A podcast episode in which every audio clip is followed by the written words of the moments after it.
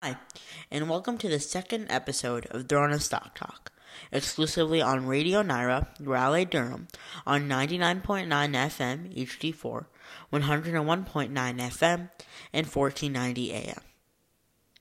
Last time, I talked about the various aspects of our market, and I hope I was able to give you a good overview of what the market is all about.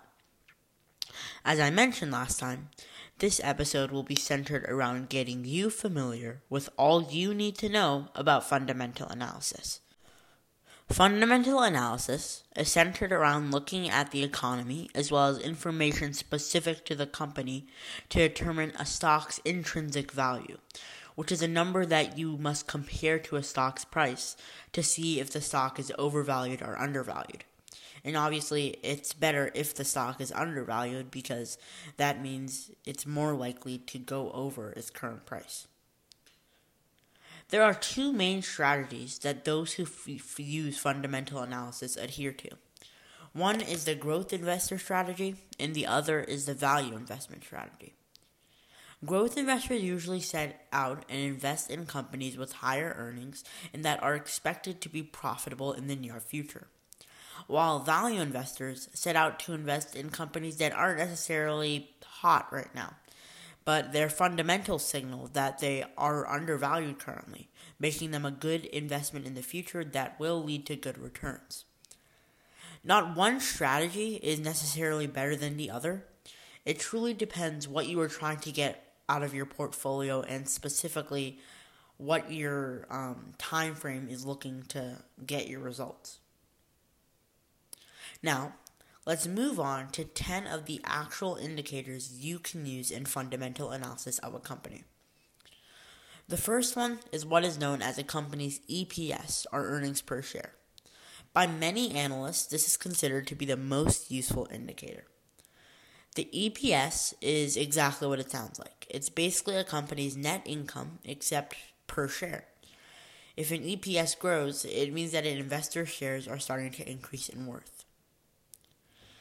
The next term is what is called a P by E ratio.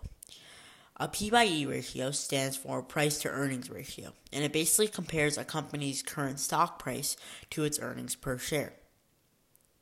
P by E ratios are used in what are what is called cross sectional analysis, um, which is basically a, comparing two different stocks in the same sector.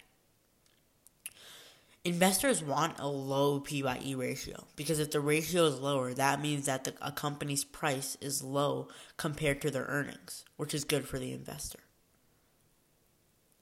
There are two types of P by E ratio forward and trailing.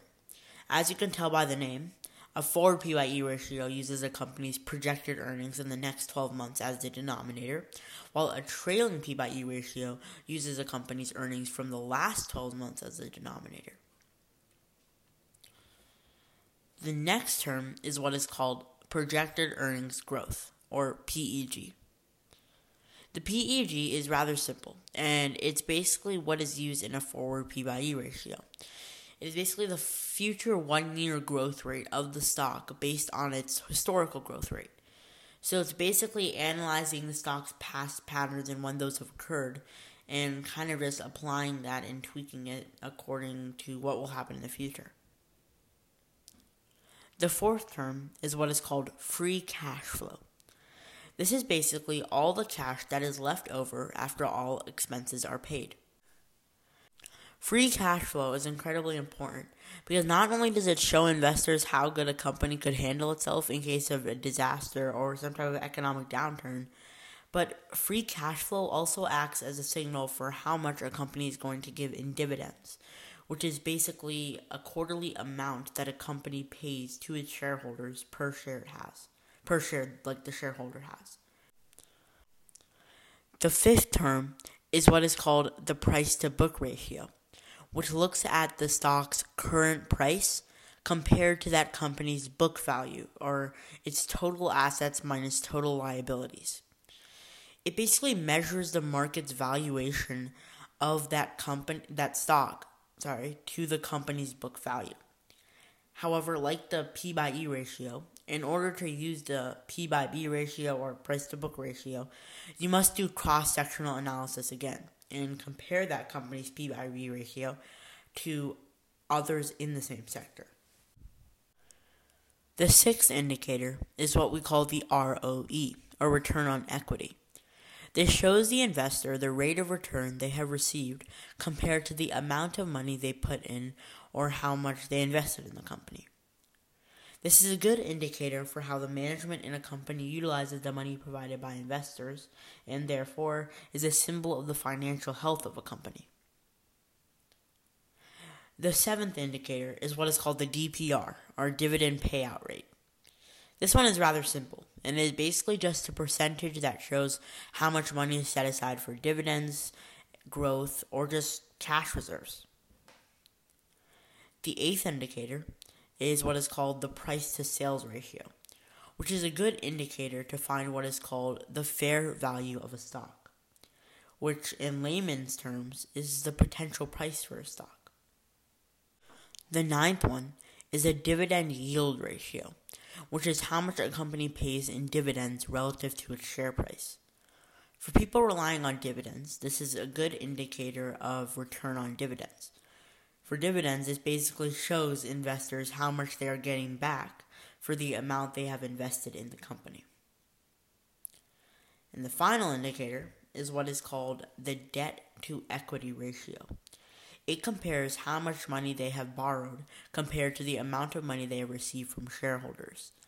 It basically shows investors if the money they have provided would be enough to pay for any outstanding debt. This is also a good indicator for determining the financial health of a company. That is it for fundamental analysis and I hope I was able to give you a good list of options for you to choose from in terms of the indicators you can use for fundam- fundamental analysis. Thanks so much for listening to Drona Stock Talk, and tune in every Saturday at 2 p.m.